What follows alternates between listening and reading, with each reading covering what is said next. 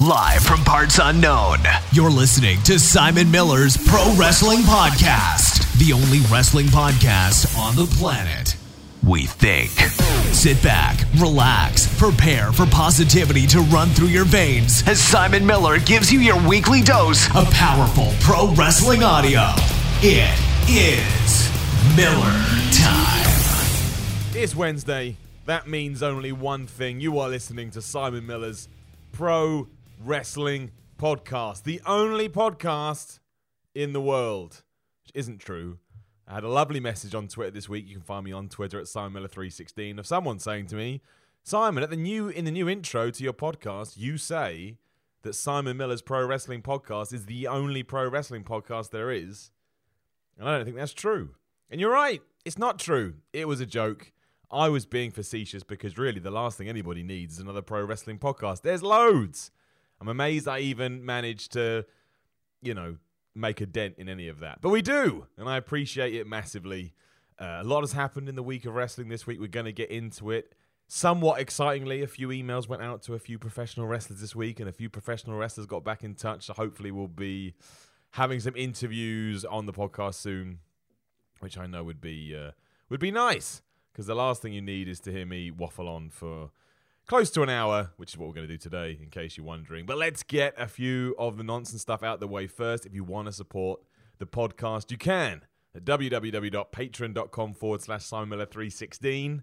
In but two days, as of recording this, I will have internet again proper and not have to drive around and do things. And soon I will have moved properly. And then uh, we can actually start doing the other podcasts as well. So you get Simon Miller's video game podcast. That's all good to go.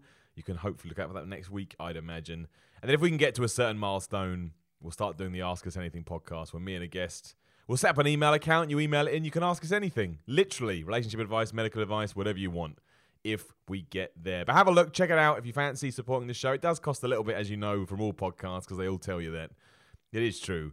But if you don't, don't worry about it. It's all good either way. However, if you are already a patron, please do go there now.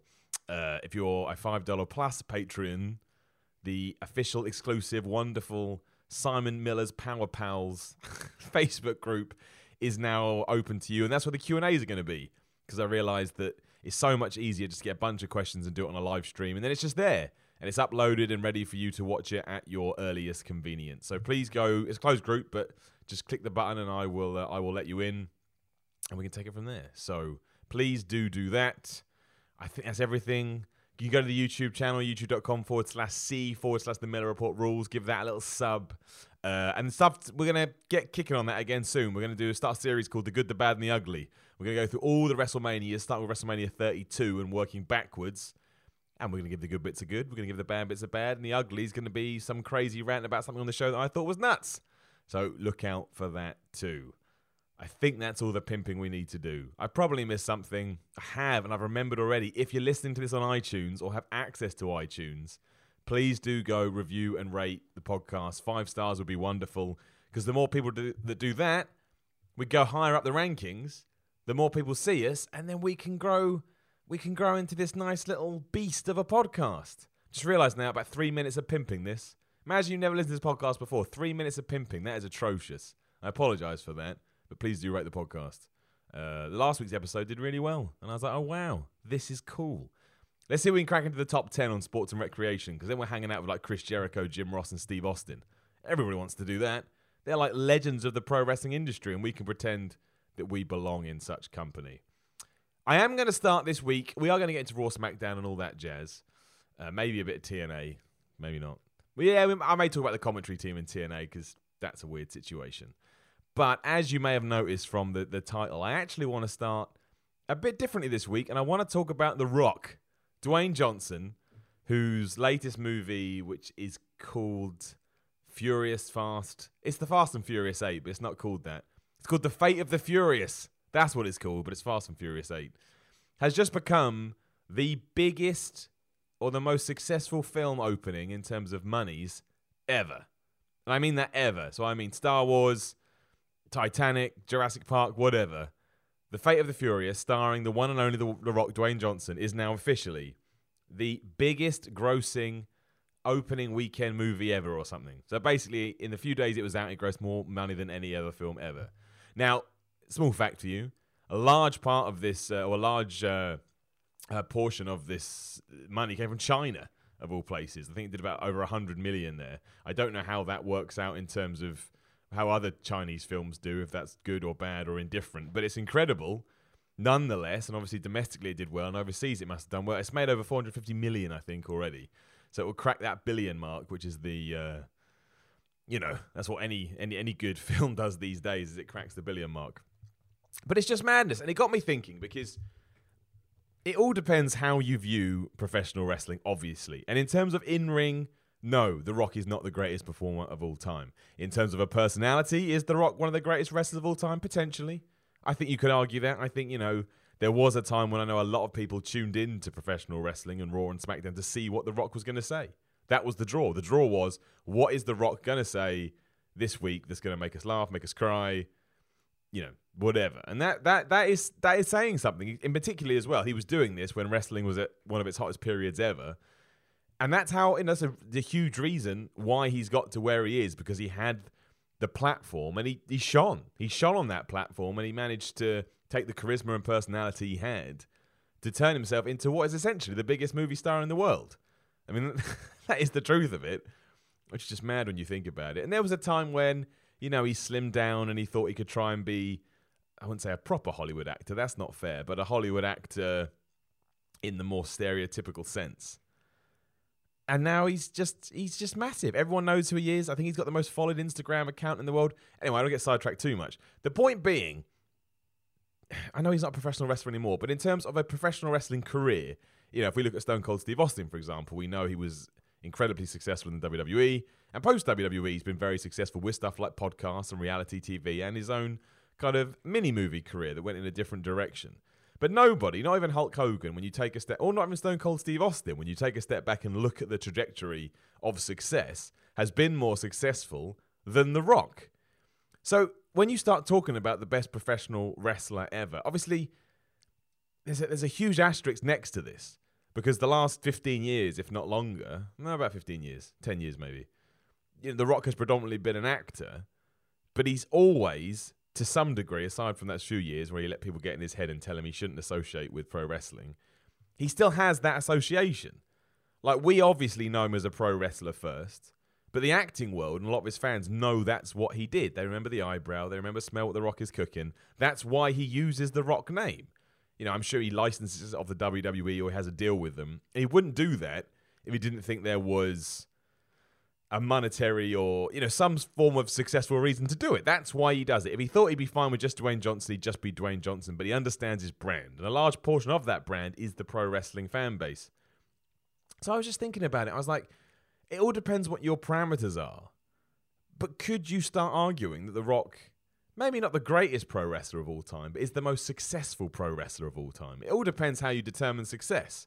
Like if you're looking at match quality, you get into people like Shawn Michaels and Bret Hart and Ric Flair.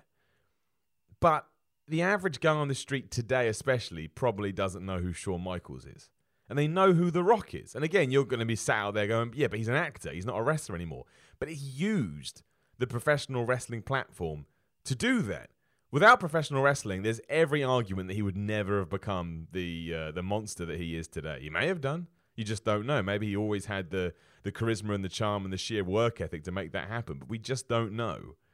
And so the more I thought about it, I was like, wow, try you can't compare the I mean you could compare the rock to, Hulk Hogan in terms of someone that had tremendous success in the pro wrestling industry and then tried to segue into Hollywood. But you know, I mean, The Rock made bad movies too, but predominantly all of Hulk Hogan's movies were terrible. I mean, Rocky 2 is good. Or was it Rocky 3? It's Rocky 3, sorry. Rocky 3 is good. No Holds Barred was he in Holds Barred? I think he was. I don't know. But I mean, Suburban Commando, Mr. Nanny, these aren't, you know, Mr. Nanny as well was a box office disaster. That, that, that, that flopped hard. And that's one of the reasons he kept coming back to wrestling is because he couldn't get, you know, he couldn't get on Hollywood's good side. And in many ways, The Rock probably would have come back to wrestling if he didn't achieve what he did achieve. So when you look at that, he's completely in a, in a league of his own. Now, John Cena is kind of following that trend. But realistically, and I imagine this is why John Cena has apologized recently, saying, "Oh, I didn't really understand what you know The Rock was doing." I don't think he would have been able to, uh, you know, walk this path if it wasn't for The Rock. The Rock made this possible for everybody, which is madness. Considering that, you know, at one point he put the hurricane over. I don't think he actually did put the hurricane over, or did he? You'll tell me. You know what I'm talking about. So yeah, just, it's just something that popped in my head when I thought, wow, the guy that you know I saw come out of Survivor Series '96, waving his weird haircut and tassels, is now this, you know, this this incredible worldwide success that everybody knows and everybody loves, and everybody talks about. And you know, he has he's got Baywatch coming out in a couple of months, which I bet you know will just blow, you know, do do well. And it's just like, geez, gee, I, it's, it's just yeah, I mean, I'm just stumbling over my words now. But if you if you were a fan of the Attitude Era and you really take a step back and think what The Rock has achieved and the the sheer number of people that know who he is, I just think that it's it's staggering. Like it genuinely, genuinely, it staggers me. And you can probably argue as well. Lot of arguing I'm doing here, but you could probably say that no one will ever repeat it to this level. I mean, who else right now? And I like a lot of people in the WWE right now. Like I really, really, really do. But who right now in the WWE do you think has the uh, has the potential to become The Rock? Now you can argue. I mean, back in the day, I'm sure none of us actually thought that uh, The Rock would go on to achieve this. I mean, we knew he had charisma, but I don't think anybody thought, oh yeah, you know, this guy is going to is going to become the number one. So maybe you know, maybe there is somebody right now in WWE that I'm not giving due due credit to who could do the same. But I don't think it's the case. I think The Rock is, you know, minimum once in a lifetime.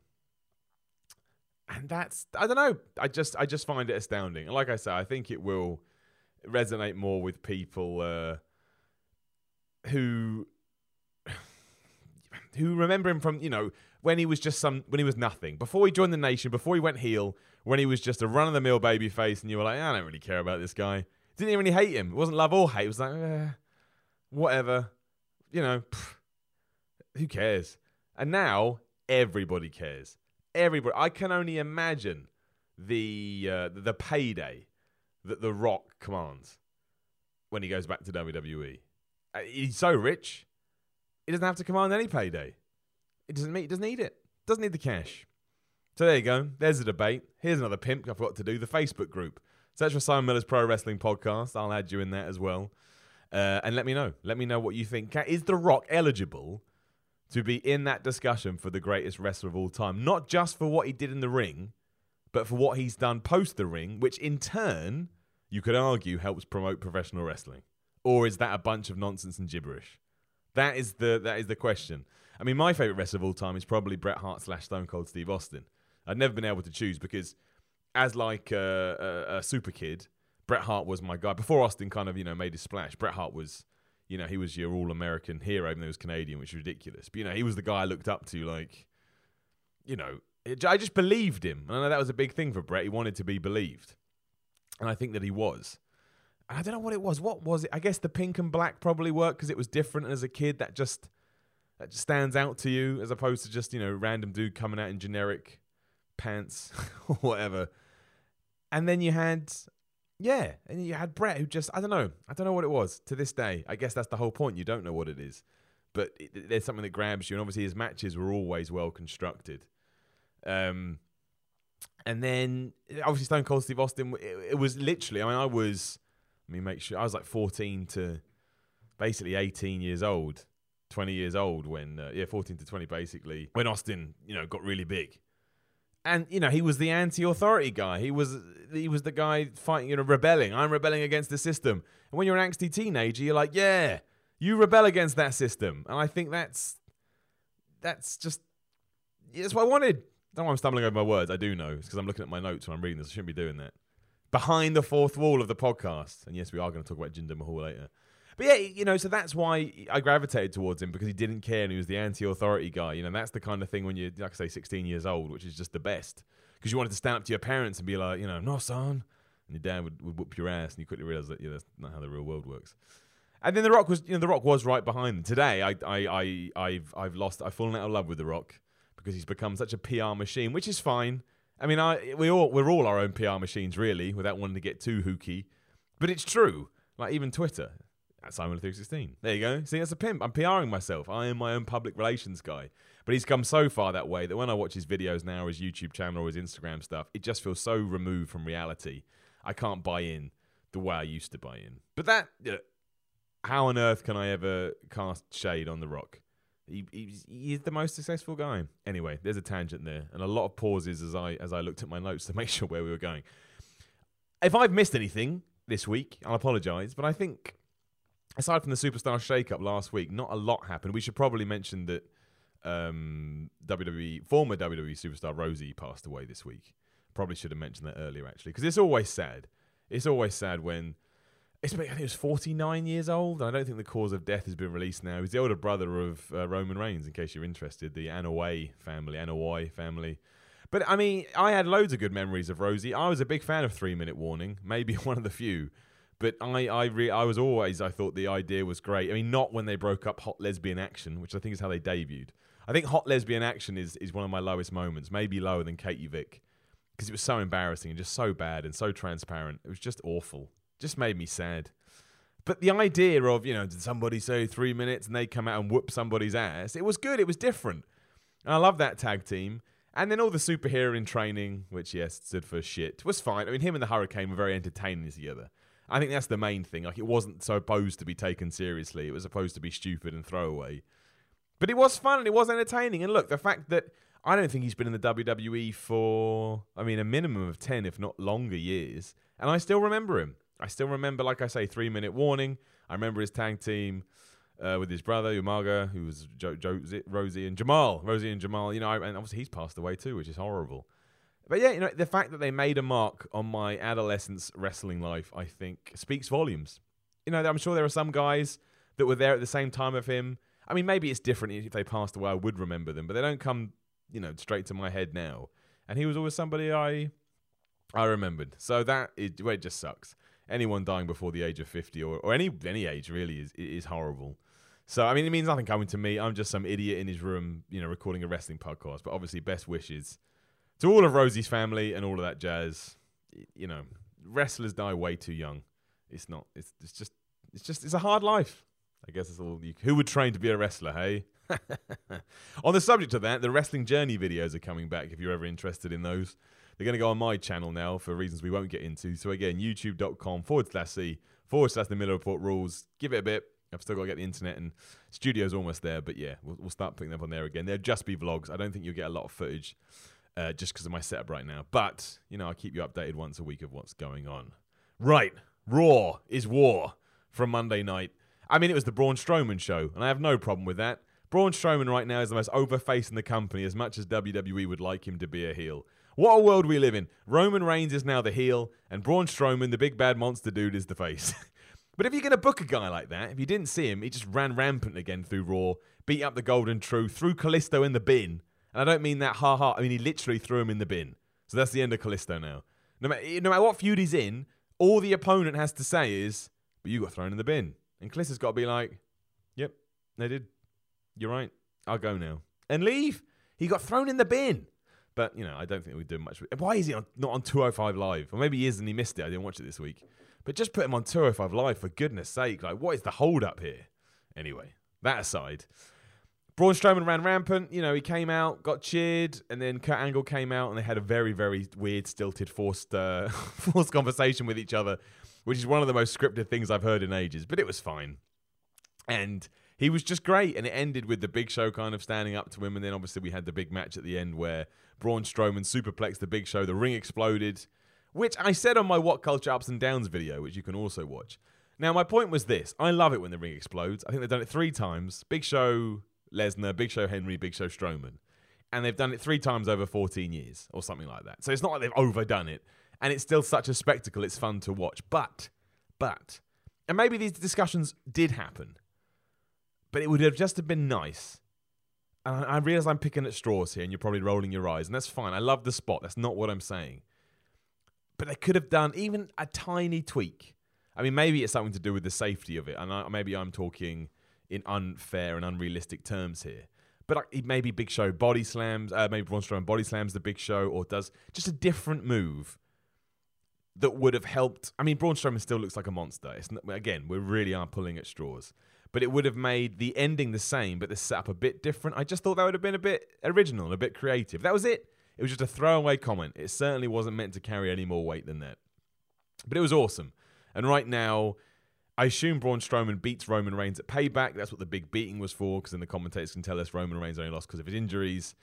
But alas, I mean, the long term plan is Brock Lesnar will beat Braun Strowman and Roman Reigns will beat him as well. So we can set up that match for WrestleMania 34.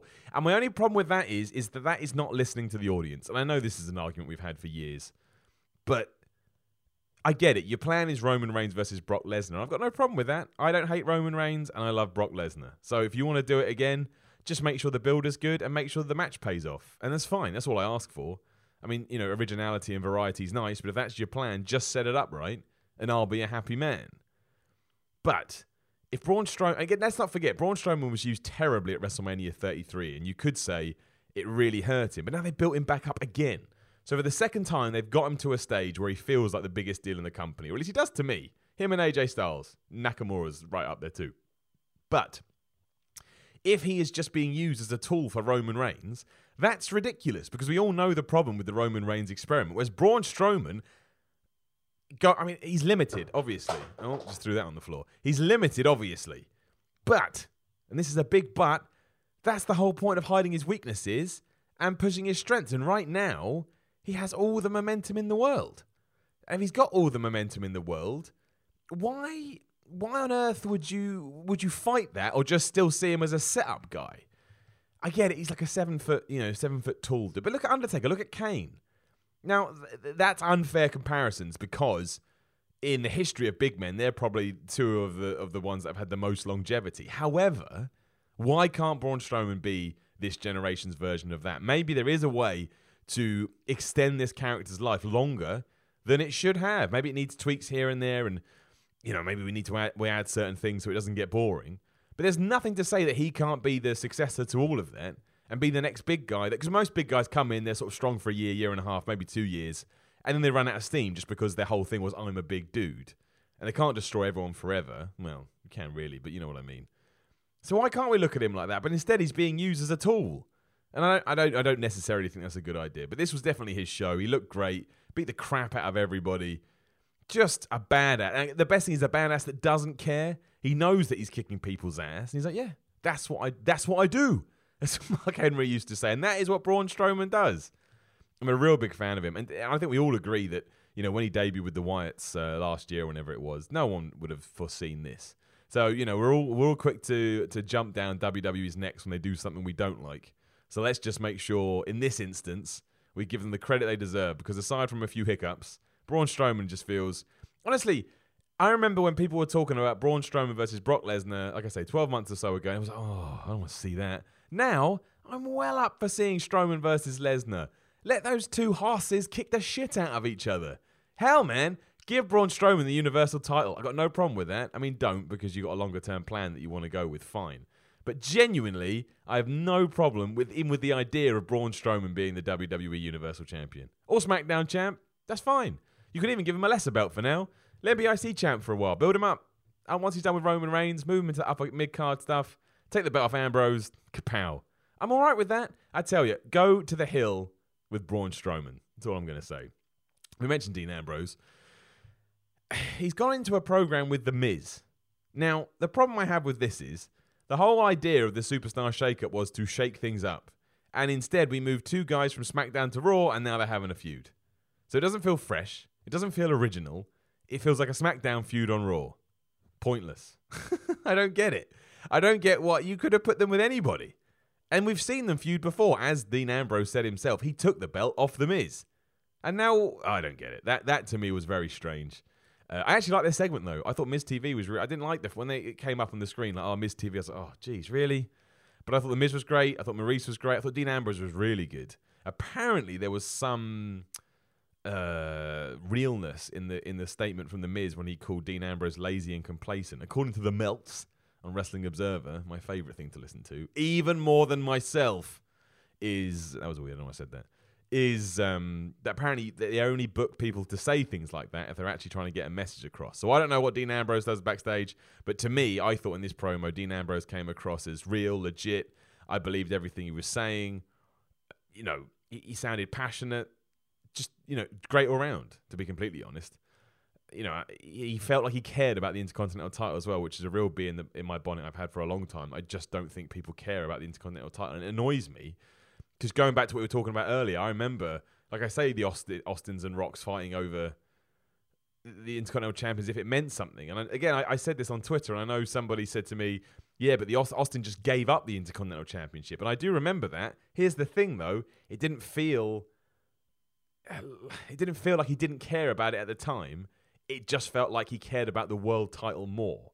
Now I may go back today and watch it and go, "No, that's not true at all." He did just shit all over the IC title. But to me, as I recall it, just I just felt like Austin thought he believed he had the belief in himself that he could go all the way, and so the IC title wasn't beneath him anymore. It was, I don't know, I don't know. It didn't come across to me like he was shitting on the title. Is what I'm is what I'm trying to get across. But you know, whatever. Dean Ambrose versus The Miz they'll have all right match. I mean, the Miz will lose. That's the real problem. Uh, sorry, Dean Ambrose will lose, and the Miz will uh, will take this eventually, which sucks because I I don't know. Maybe it depends what Dean Ambrose goes after that. I guess depending what program he plugs into. I, it just feels old. I think that's the real problem for me. It just feels like a SmackDown feud that that we've redone. The other feud that I didn't get into on Raw, which I was surprised about, was Seth Rollins versus Samoa Joe. Now they're two guys. I'm, I wouldn't say I'm a massive fan of Seth Rollins, but I, I like him. You know, I, I, I, I think he's good at what he does. I'm just not overly enamored with him, but I do think he's very talented. Whereas Samoa Joe, I'm, I think he's great. Like he just to me, he he uh, he brings he brings something that other people don't have, and that's what you want. You know, when he comes out, I'm like, he does. Yeah, he doesn't feel like anybody else in the roster. Therefore, I'm already interested. I'm already enamored. I'm already excited about what he's going to do. But I just didn't like. I mean, the match with Chris Jericho and Joe was weird in the sense that Jericho just lost. I got no problem with that because it makes Joe look strong. However, it completely negates the Chris Jericho versus Kevin Owens match because I'm like, oh, he just lost, and he lost at WrestleMania. I mean, Kevin Owens just wiped the floor with him. I mean, all the respect in the world for Chris Jericho for being so happy to do these jobs. Like, genuinely, I think that is a testament to a man that definitely has the stroke to say, I'm not jobbing to that guy. Chris Jericho. But the fact he does, like I say, I'm, I really, I really respect it. But especially this whole weird thing with, um, you know, if if if Jericho wins, he goes to SmackDown. It just it just screams that he's not going to win. And and, and then he lost this match. I mean, I I think Jericho's got to that point now where it is time that he goes away. And I don't mean that disrespectfully. He's been great on this run, but I just think we've got to that stage now where we can yeah, it, he's he's he's had his uh, he's had his. I would say his momentum's run out. That's really unfair, but he can go away now, and that's okay. That that that that's, that's you know that's what I'm saying. I'm stumbling over words like a crazy man. Stop reading your notes and trying to talk, Simon. But yeah, if he goes away now, I think it will be before he jumps the shark, and then when he comes back, he'll feel he'll feel good again. But yeah, couldn't get into the Samoa Joe Seth Rollins match or feud. Just it felt forced, which is strange to me. But we'll see. We got a couple of weeks, and I bet the match is really good. Uh, then we had the women's match. Alexa Bliss's new number one contender. It was Alexa Bliss versus Nia Jax versus Sasha Banks versus Mickie James. It was fine. I mean, it didn't really pick up until the end.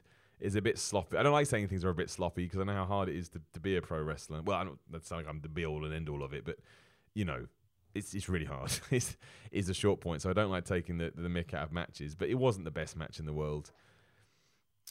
I don't know. The women's division feels I actually on SmackDown, which we'll get to in it. Actually, we'll get to it now. Screw it. SmackDown Women's Division feels great. Like everything, Charlotte feels like just the biggest superstar ever of that division. Like she feels so amazing. It's you know the the words don't. You know she has turned up on SmackDown instantly. I'm like, oh man, yeah, this is a big deal because of the way she holds herself and the way that she's portrayed. And Naomi comes across like you know the stereotypical in a good way babyface. So that's a great feud.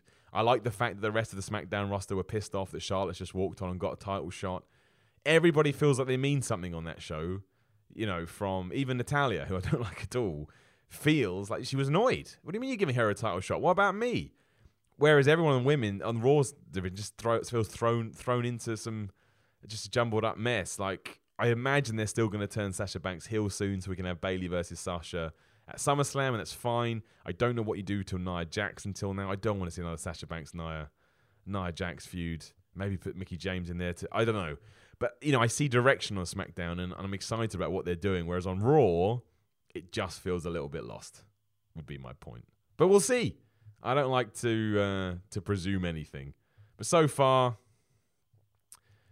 I, I would say, maybe you know what? Maybe it's true. Maybe overall, the superstar shakeup has been of the favor of SmackDown. We'll get to that. Jinder Mahal, Jinder, Jinder Mahal, the Hardy Boys. I wanted to quickly touch on them. We're going to do like a massive juxtaposition now. We're going to talk about the Hardy Boys, who to me come across like, you know, legendary superstars. Then we're going to talk about Bray Wyatt, who feels like just an afterthought at this stage. But yeah, I mean, the Hardy Boys didn't do much. It was Jeff versus Cesaro. Match was average at best, but still didn't matter. Um, just the Hardy Boys. The Hardy Boys to me, right now, I don't know what. There's two people I'm excited to see, and when I do see them, I feel like I'm watching main event stars. And it's probably what they've done over the last year that's made me feel that way because I really do feel like I bought into them, and that's great. I mean, I I, I think them coming back has been utterly ideal, and just I think it works out well for everyone. And I imagine, given that you know we still keep getting these teasers of the broken characters, that we get there eventually. How we get there and when I don't know, but when that does happen, I think those two will have even. Uh, will have an even greater longevity. And I think that's so important right now. Um, so we'll, yeah, just great. I mean, again, I don't, but they're, they're, they're just awesome. And they make that tag division feel like a proper main event superstar tag team division, which is something that, again, that SmackDown needs to work on. Although I was pleased, the Shining Stars went across to SmackDown. They're no longer the Shining Stars. They're just Primo and Epico Colón. So they're using their last name, which is important and they kicked the crap out of American Alpha. Now, that's no good for American Alpha because right now they feel completely lost in the shuffle. And when you imagine, remember how much momentum they had at WrestleMania 32's NXT show, and now they're just, oh man, they're nothing. But looking at the positives, I actually do like Primo Epico. I think they're really good in the ring. There's just something about them I like. I like the Shining Stars gimmick because it was dumb. But now they're on Talking Smack as well, where they've completely shed that they're talking serious. They're talking about the tag title. Shane McMahon was putting them over. And that hopefully will help that tag division immensely. I mean, there's still so many problems with it. Usos aren't on TV. Tag team champions weren't on TV. Or if they were, they're on for such a brief period. I don't remember it, which is not good. Heath Slater and Rhino are gone. The Ascension, I can't even remember which brand they're supposed to be on. So that sums that up. That division, and that's just why the, uh, you know, the New Day need to get in there and they need to start kicking some serious ass. They really need to make that division feel important because the SmackDown tag division, it's weird. The Raw's women division now feels the weaker of the two compared to SmackDown. It's reversed the tag team divisions. I'm quite excited about the Raw tag team division, but the SmackDown one has just faded into nothing. But they do have the teams to sort it out. But yeah, anyway, massive rant. Love the Hardys. Really excited about where they're going with all of this. Confident that we're going to get some of the broken stuff eventually. Don't know for sure. More ex- more more hope than expectation. And then yeah, Bray Wyatt. He came he, on both Raw and SmackDown. He did more of his. I'm coming to get you, Randy, and I'm, I'm smokes around me, and I and I'm scary. And it's just nonsense at this point. It would be scary if he backed himself up, but he never does. He never, ever, ever wins. And I just got to the point now where I don't know what the plan is supposed to be with Bray Wyatt. What uh, again? The, the big thing is, oh, but he's this uh, generation's Undertaker. No, he's not. The Undertaker never lost. The reason the mystique on the Undertaker was kept alive for so long is because he never lost. That's why in '96, when Mankind beat him, all of a sudden Mankind, everyone opened their eyes and went, "Shit, who's this guy?" Because he beat the Undertaker. I think he beat him clean as well. I know there was the time when Paul Bearer smacked the Undertaker with the arm, but I swear there was at least one clean victory. Or if not, it was still done in a way that made people turn their heads and go, "Shit, what's this?" Bray Wyatt, I can't remember the last time Bray Wyatt won a match. The Elimination Chamber. So he won a multi person match, which never counts, never the same as one on one. In last few WrestleManias, and I'm probably missing one, you have to forgive me, but 33 loses his championship to Randy Orton. 32, not even on the card, has an awful segment with The Rock, and um, Eric Rowan takes a rock bottom. And then what? 31's The Undertaker, right? Lost. Who did he fight at WrestleMania 30? We're looking it up right now, breaking all podcasting rules. But the fact that I can't remember and I'm already confident he lost. is is maybe he wasn't even there. I'm sure he was there. Bray Wyatt at WrestleMania 30 fought. On, Wikipedia. No, no, you're screwing me over. Was it John Cena? Was that the was WrestleMania 30 John Cena one? Yep, John Cena defeated Bray Wyatt. The question is then, was he at WrestleMania 29? the Google game. But we've got to know this is this is stupid. The guy everyone tells me is, oh, he's the future, he's the future. We've got almost at five years of WrestleMania here, and he, he's, he's, not won. It wasn't at WrestleMania 29. Or if he was, I'm not seeing it, and you're all out there now going, he's there, Miller, you idiot. I don't think he was there. No, he's not there. So, right, so we've got four year, uh, three years of WrestleMania. WrestleMania, four years 30, 31, 32, 33. Loss, loss, loss, loss. And now, people say he's this uh, generation's Undertaker. I mean, the proof is right there. What did Undertaker do in his first 21 WrestleManias? He won. Or he, well, 21, so his first 20 WrestleManias, he won. And the reason he won is because he had a presence and he had a character that people didn't want to to job out because they knew he was special. I don't get it. And all these scary, spooky promos. How can you get scared about them if they never back? I mean, what are you going to stick a crucifix or a crucifix into the ground? Okay, fine. You do you, man. I don't get it. I don't understand why he's not. And apparently, his move to Raw was last minute as well. Apparently, it's guaranteed you're not moving to Raw, and it has completely screwed up his feud with um, Randy Orton. Who, who, let's say, even I mean, he could win. He could win the title, and he could take it to Raw, given that Brock Lesnar's going to be away for a while. But it's not going to happen. It's just not. Randy Orton is going to win that match. So essentially, Bray Wyatt has just been treated like an afterthought. He's already teasing a program with Finn Balor, and he hasn't even had his championship House of Horrors match yet, which I'm now worried is going to be some weird backstage production. But still, it's just it's just bad. It's really, really bad, and it's not fair for a guy who reinvented himself and came up with a character that had all the potential in the world. And I've said this before, and I'll say it again. I've already had people yell at me, so it's fine. I don't like his entrance. I don't like it. It doesn't work for his character. I know it's fun and it's atmospheric and people like it, but for his character and what they need to do with him doesn't work. Just my opinion. You probably think I'm crazy. Probably am. Uh, yeah, right. It's time. You ready? You sat down. Put all glasses on the floor on the side so you don't drop them. Jinder Mahal, the new number one contender for the WWE SmackDown title. A lot of people aren't happy about this. I go on the internet, I go on social media, I see what people are saying. However, I'm going to go the other way, shockingly, and I like it. I like it for many reasons. The first of which, the Jinder Mahal is not going to win the WWE title. Now, I've got no problem with Jinder Mahal winning the WWE title. Doesn't bother me. If they want Jinder Mahal to be WWE champion at this stage, the titles have been so watered down. I don't think it's a massive problem. I really don't. And you know, I look at it from Jinder Mahal's perspective. I'm sure he's worked hard, given up a lot, sacrificed. If he wants to get you know, if someone said to me, Miller, we're going to give you a run with the WWE title, I wouldn't care about the haters, but well, I just want that run. So I'm not going to, sh- I wouldn't shit on that fact. However, if we're going to start shifting people around, as we've already discussed, why on earth are we just going to keep treating them like jobbers as opposed to taking a step back and thinking, okay, we're going into a quiet period now? And April to May to Juneish is always kind of quiet. What can we do long term that is going to kind of strengthen up the mid card? And this is the best way to do it. Now, Jinder, again, Jinder Mahal won't win, but once his program with Orton is done, he will feel, hopefully, as long as it goes right, like a bigger deal. So whichever feud he goes into next will strengthen the mid card. And that's much better than putting, say, Baron Corbin into this match, who we know they're going to push hard.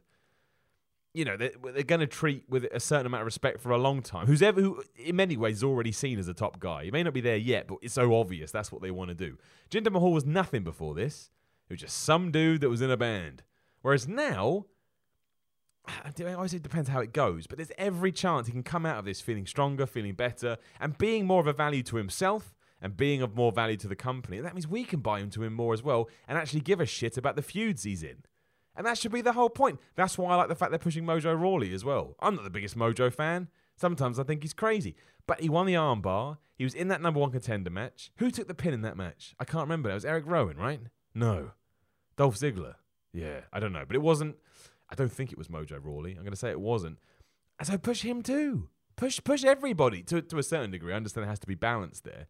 But if you can make that work, I just need to care about these people. So even if they're not in the main event, I know they've got credibility, and I don't just think they're gonna they're gonna lose. I mean, look at Curt Hawkins. For the last two weeks on Raw, he's been punched out by Big Show, and then Finn Balor came out and beat him in 36 seconds. And that's fine. It does well for Finn Balor. It makes him feel like a badass. But Curt Hawkins is just going to fade into dust. And you start thinking to yourself, why even bother? Why did you even move him if you're just going to job him out that way? There are ways and means to to use a jobber so they don't feel too flushed down the toilet. And obviously, this this is a toilet flushing. But I'd much rather they did it. And it's the same with the Shining Stars. Before this, they were nothing. They were just a stupid job attack team that nobody cared about. Whereas now, after one good showing on SmackDown and a good Talking Smack segment, I'm like, okay, I can buy into them now because they're acting serious, they're talking serious, and other people in the company are telling me I should take them seriously. So, like, you know, that's. I'm stumbling again. But that's just, that's what you should do. Why on earth keep people as as nobodies? Then when they come out, the fans are going to be like, well, it's nobody. I'm going to the toilet now. I'm going to buy some popcorn. I'm not going to pay attention. I'm going to tweet, do a little tweet, probably at the superstar, saying at Jinder Mahal, you're a massive jobber. Don't do that. He's not anymore. He's number one contender. But that's why I like these things. And I know that WWE are trying to expand in India, so that makes perfect sense as well. That's probably why they got the Bollywood boys. You know, they're going to be in his corner. So they're basically going to make an Indian faction. And yeah, we can poke fun and take Mick, uh, Mick out of that. Because the only idea WWE could come up with was, oh, well, we'll just, we'll just have him be anti American. But if you are trying to expand in India and you've got a dude like Jinder Mahal, who's not the worst person, he's not the worst worker in the world. Like I know what he did to Finn Balor was bad, but everybody makes mistakes. I got no problem with it. I hope they do it right. I hope he comes out the other side stronger, and I hope before all is said and done, Jinder Mahal feels like a big deal. All about that. All about people getting at least a chance. Eh, if he screws it up, then yeah, he's not ready for that position. But if he doesn't, give him a run with the US title. Take it off the face of America. Kevin Owens, I love it. Two anti American gimmicks on the same show. Well, he's Canadian, he's Indian. Screw it. They can just hate America. Yeah, that'll do. Pub, pub. I do. I, I just shame. I thought that Kevin Owens' open challenge was going to be more of a named person. It's a bit of a shame when it was just some dude. But I guess it makes him look strong.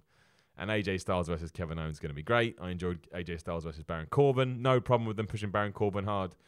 He's got a lot of work to do, but I think he's got the potential. AJ Styles still the greatest professional wrestler in the world today. Some people say Okada, who is amazing, obviously. But AJ AJ Styles to me is just he's not Lex Luger, but he is the total package. He's just, he's just he's just great. He's just yeah. What else can you say about it? You don't, you don't mean you don't need me to tell you that. So I'm looking up something on the internet while I do this, which is bad. I am right. I'm going to talk about it in a minute. Um, yeah, he, we all know that AJ Styles is just amazing right now. His promos are great. His in ring work is great. Feels like a top guy. He's gone there and he's utterly busted ass in WWE, and he's done it.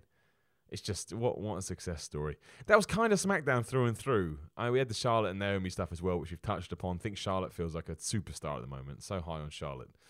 Um, and I think that's pretty much the show. And it was fine. Talking Smack was fine. Still think they could do more with Luke Harper. Doesn't look like that's ever going to happen at this stage. Has lost a lot of weight though.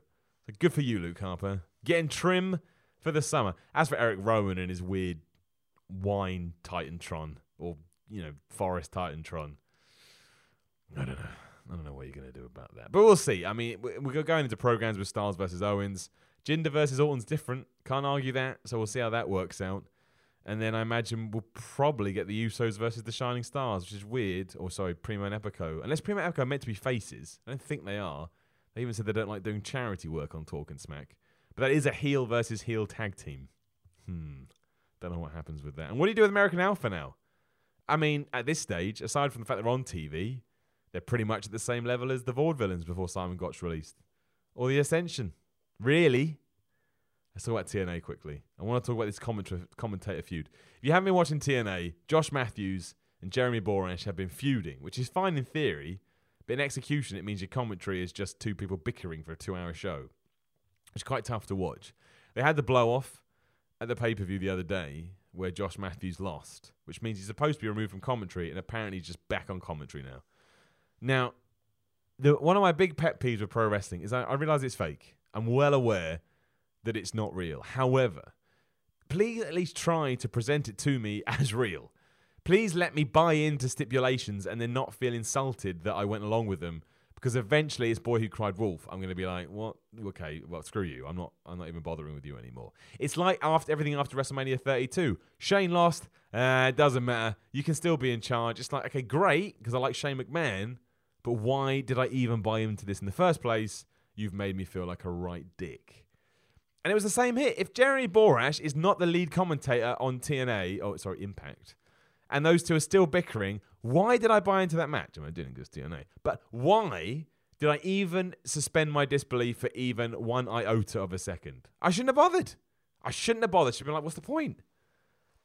And every and you know, I just I don't like it when pro wrestling does. I get it, it's not real, and you should be able to do whatever you want in this fairy tale land.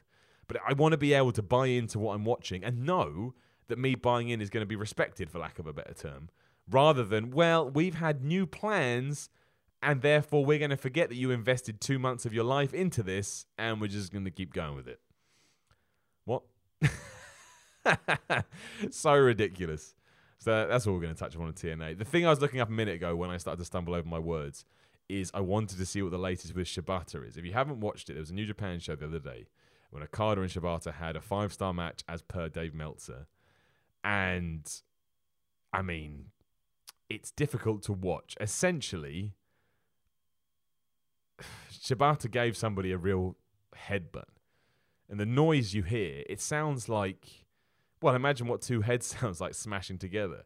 And what apparently, well, what was worked originally as a worked injury soon turned into the fact that not only is it a very serious injury, you know, there's so much damage, and I presume swelling on the brain and, and stuff like that, he may never wrestle again, which is tough to even comprehend, let alone be in that position to begin with. I don't know the latest. I think the last report was is that the idea from the doctors is that he's never going to wrestle again, or at least is suffering from a career-ending injury potentially. And I just think it's one of those things where you really have to take a step back and say to yourself, "Do we need this in pro wrestling?" I mean, did, does, would anyone have missed a real headbutt? I mean, I know there are some guys out there who actually are into that stuff, and that's fine. But I don't need to see anything real in pro wrestling. I think when you do that, you're forgetting that there's an art to it. I don't want to come across like a, a hipster wanker or anything like that. But if you're going to start headbutting each other, I mean, no one needs to end their career on a shoot headbutt.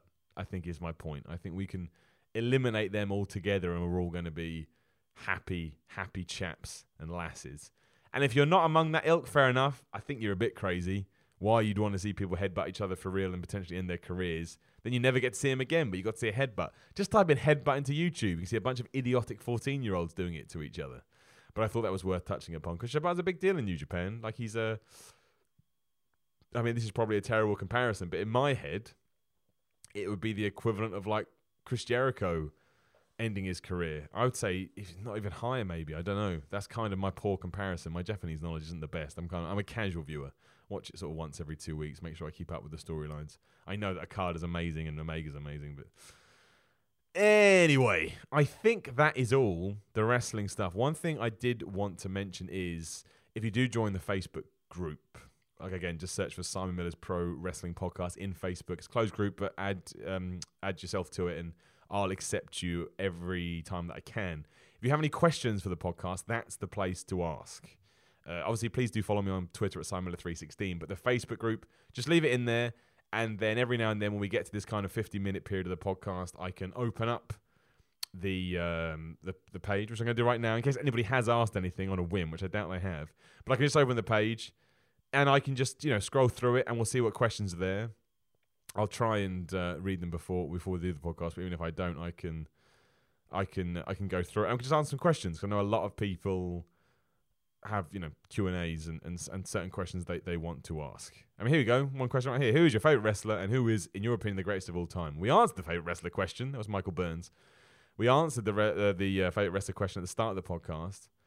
The greatest of all time. I mean, that's still Stone Cold Steve Austin to me on a personal level.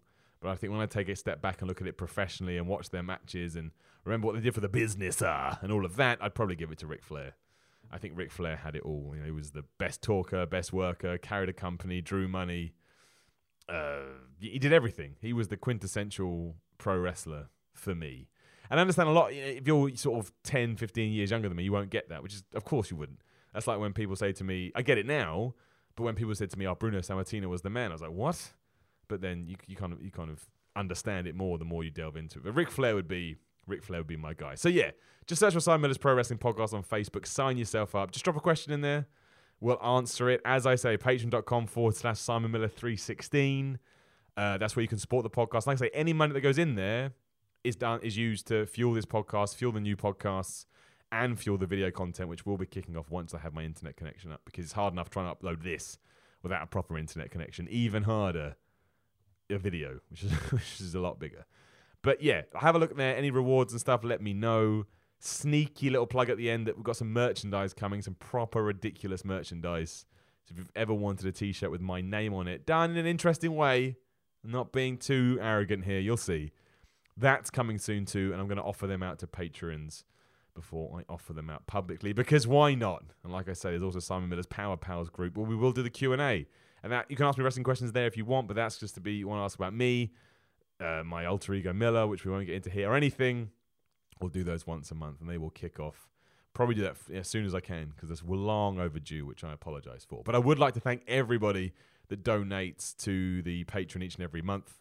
If you are due to be on the podcast, either this or the video game one, you let me know which one. I will be dropping you a line next week when we can do it, and I can actually take Skype calls. And like I say, the way I'm going to do it is I'm going to have my own questions, and I'm going to ask you them. So, favorite wrestler, favorite match, how you got into wrestling, all that kind of stuff, and we'll just pop it in the podcast. You can you can be on it because why wouldn't you want to be on this? The only wrestling podcast there is. There's no other ones. Not true. Not true. Again, go to iTunes, give us five stars, give us a review, give us a rating.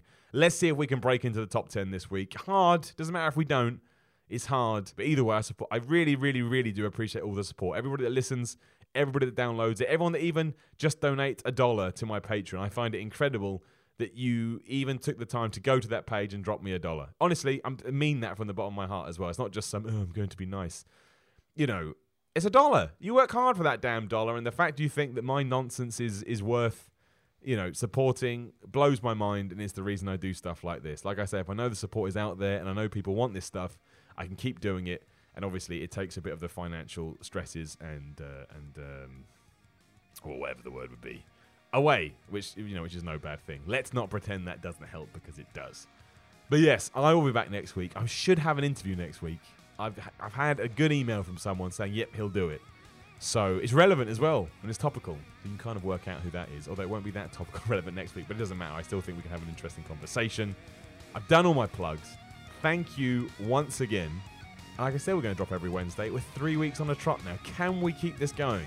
We go up at funny times. That's not the point. We're going up on a Wednesday. Simon Miller's Pro Wrestling Podcast.